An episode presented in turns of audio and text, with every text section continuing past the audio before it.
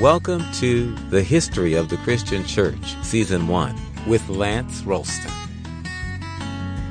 This episode is titled Meanwhile Back in the East. Because before we dive into the next phase of church history in Europe, we need to catch up on what's happening to the East. The Mongol Empire of the 13th and 14th centuries occupied the largest contiguous land empire in history. Rising originally from the steppe of Central Asia and stretching from Eastern Europe to the Sea of Japan, from Siberia in the north to Southeast Asia, including the Indian subcontinent, the Iranian plateau, and the Middle East. At its greatest extent, it spanned 6,000 miles and covered about 16% of the planet's total land area. Genghis Khan was a shamanist, but recognized the need to unite the Mongol clans he adopted a policy of religious toleration that remained official policy during his reign and that of his son Ogedai.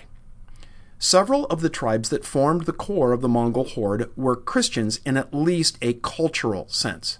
The Keriats, Onguds, and Uyghurs owed the Christianization of their culture to the eastern expansion of Christianity that we've looked at in earlier episodes. It's important to insert a short parenthetical comment here. Knowing what devastation the Mongols wrought during the 13th and 14th centuries, and the literal wagon loads of blood that they spilled, we have to be careful when we call these tribes Christian. They certainly weren't evangelical missionaries.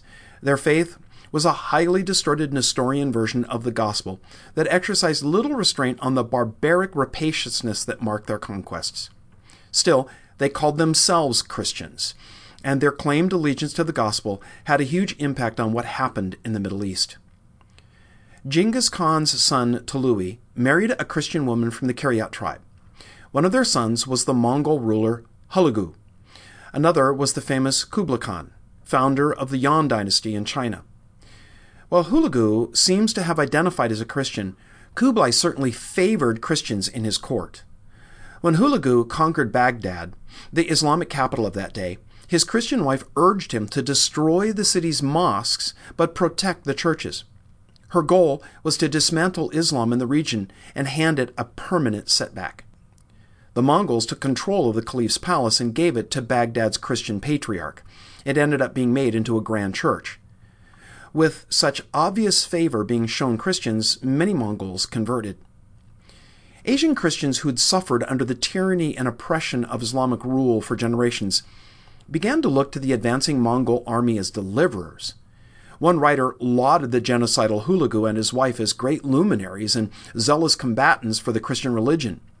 Beleaguered Western crusaders were stoked by the reports of allies in the East doing noble battle with the Muslims. Some crusaders even sent emissaries to try to link up with the Mongols and help them in their conquest of the Egyptian Mamelukes in 1260.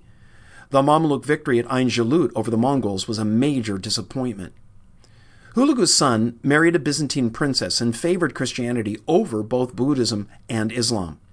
Over the next few decades, the Mongols didn't persecute Muslims, but they did impose what the Muslims felt was a heavy burden. They were no longer able to treat Christians living among them as subject peoples that they could exact heavy tolls and fines from. The Mongol attitude was that as long as everyone paid their taxes, they were free to practice whatever religion they wanted. So a huge source of wealth to Muslims was lost. Christians all across the Middle East took advantage of their newfound freedom and hoped that things would stay that way indefinitely under a sympathetic Mongol rule. With Hulagu and his heirs in power, Christians began doing things that had been forbidden under Islam, like carrying the cross in public processions, drinking wine, and building churches where none had been permitted. Then I ask you to pay close attention to this next part. It occurred in 1268 in Baghdad.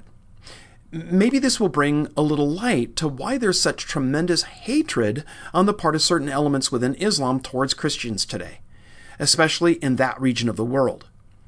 The Christian Catholicos, uh, the title of their archbishop, ordered a man drowned for converting from Christianity to Islam. Muslims were scandalized and rioted. Following Mongol policy, the rioting was brutally crushed. Christians took this as further evidence that they were now the favored faith. But that favor was soon turned against them. The Mongol leaders became increasingly aware that Islam, with its embrace of jihad and the extension of faith by the power of the sword, was far more compatible with their values than either Christianity or Buddhism. They began to drift towards Islam until 1295 when the new Khan, Mahmud Ghazan, persecuted Christianity and Buddhism. His successors followed his policies. During the early years of the 14th century, Christians found themselves under the control of a Muslim superstate. Their position radically changed from what they'd known under the Arab Caliphate. Now, Christians were subject to intense persecution. In the regional capital of Al Malik in 1338, all Christians in the city were killed. The few traces of faith among the Keriats and Uyghurs didn't last much into the 15th century. Islam's victory among the Mongols proved devastating for the remaining Christians of Central Asia and the Middle East. These communities had managed to weather the storm of the Muslim Arab conquest of the 7th century, and it settled down to an uneasy peace with their new neighbors. But the brief respite brought by the Mongol invasion allowed the Christians to emerge in a dominant role for a time that they used to inflict the Muslims with real hurt. When a few years later Muslims were back in control, this time with the authority of a Mongol Muslim powerhouse, well, they decided that it was payback time. It was the Christians in Egypt who first bore the brunt of this new intolerance. From the start of the 13th century, Egypt was the main target of Western crusades. Frustrated Egyptian governments regularly retaliated for the crusades by attacking the Copts, the native Egyptian church. In the mid 13th century, Egypt was ruled by the Mamluks, and with the loss of Baghdad to the Mongols, the center of gravity of the Muslim world shifted to Mamluk Egypt. They considered the Christians in their region as a kind of fifth column, in cahoots with the Muslims, pressing west towards Egypt. After the loss of Baghdad, it wasn't hard to imagine a world in which Egypt would stand alone as the last great Muslim power in a Middle East dominated by Christian Mongols. The greatest Mamluk leader was General Baber, the scourge of both Crusaders and Mongols. Baber hated Christians in general, but had an extra dose of loathing for those of the European variety. When he captured Antioch in 1268, he wrote the city's crusader ruler, who'd barely escaped, quote, Had you stayed, you'd have seen the crosses in your churches smashed, the pages of a false testament scattered, the patriarchs' tombs overturned. You would have seen your Muslim enemy trampling over the places where you celebrated Mass, cutting the throats of monks, priests, and deacons upon your altars, bringing sudden death to the patriarchs and slavery to your royal princes. Unquote. This attitude was radically different from the tone of earlier Muslim Christian affairs. It reflected Baber's fury at the Christian alliance with the Mongols, who themselves were utterly brutal in their conquests. This intolerance was increasingly evident in Egyptian policies toward their still substantial Christian minority. Persecution in Egypt wasn't new, but things deteriorated quickly after the Mamluk Mongol Wars. Between 1293 and 1354, the Egyptian government launched four campaigns to enforce the submission of Christians and Jews and drive them to accept Islam. Each wave of violence became more intense and better organized. A review of this half century gives us a much better understanding of the ancient hostilities that have inflamed the Middle East ever since. A quick sketch of what happened.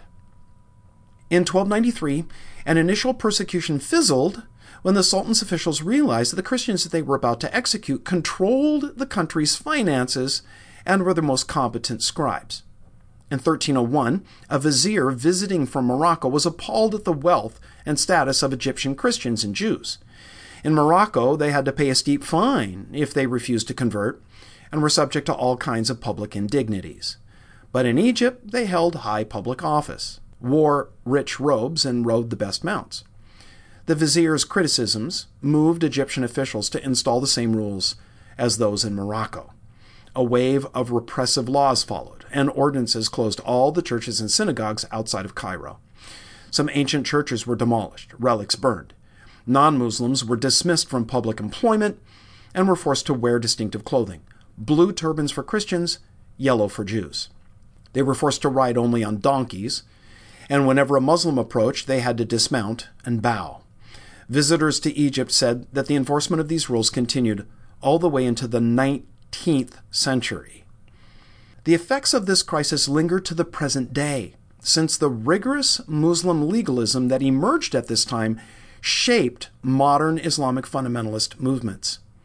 From the 1290s, Muslim jurists produced ever harsher interpretations of the laws governing minorities, particularly through the work of militant puritanical scholars like Ibn Taymiyyah. His life was shaped by the disasters of the Mongol Wars, which forced him into exile in Egypt. He saw his goal as the militant restoration of Islam in the face of its enemies at home and abroad. His work has had a long afterlife. Ibn Taymiyyah is regarded as the spiritual godfather of the Wahhabi movement and of the most modern extremist and jihadist groups. Among many others, Osama bin Laden cited him as a special hero. The Muslim hostility towards Christianity in the early 14th century was reflected in outbreaks of extreme anti Christian violence. In 1321, Muslim mobs looted and destroyed Cairo's Coptic churches. Usually, a Muslim cleric would give the signal for the attacks by mobilizing crowds in the mosques under the cry of Down with the churches! Now, the Sultan tried to keep order, but the hatred of Christians was too powerful to contain. They were blamed for setting fires across Cairo. And when some of the accused confessed under extreme torture, the authorities were forced to support the popular movement.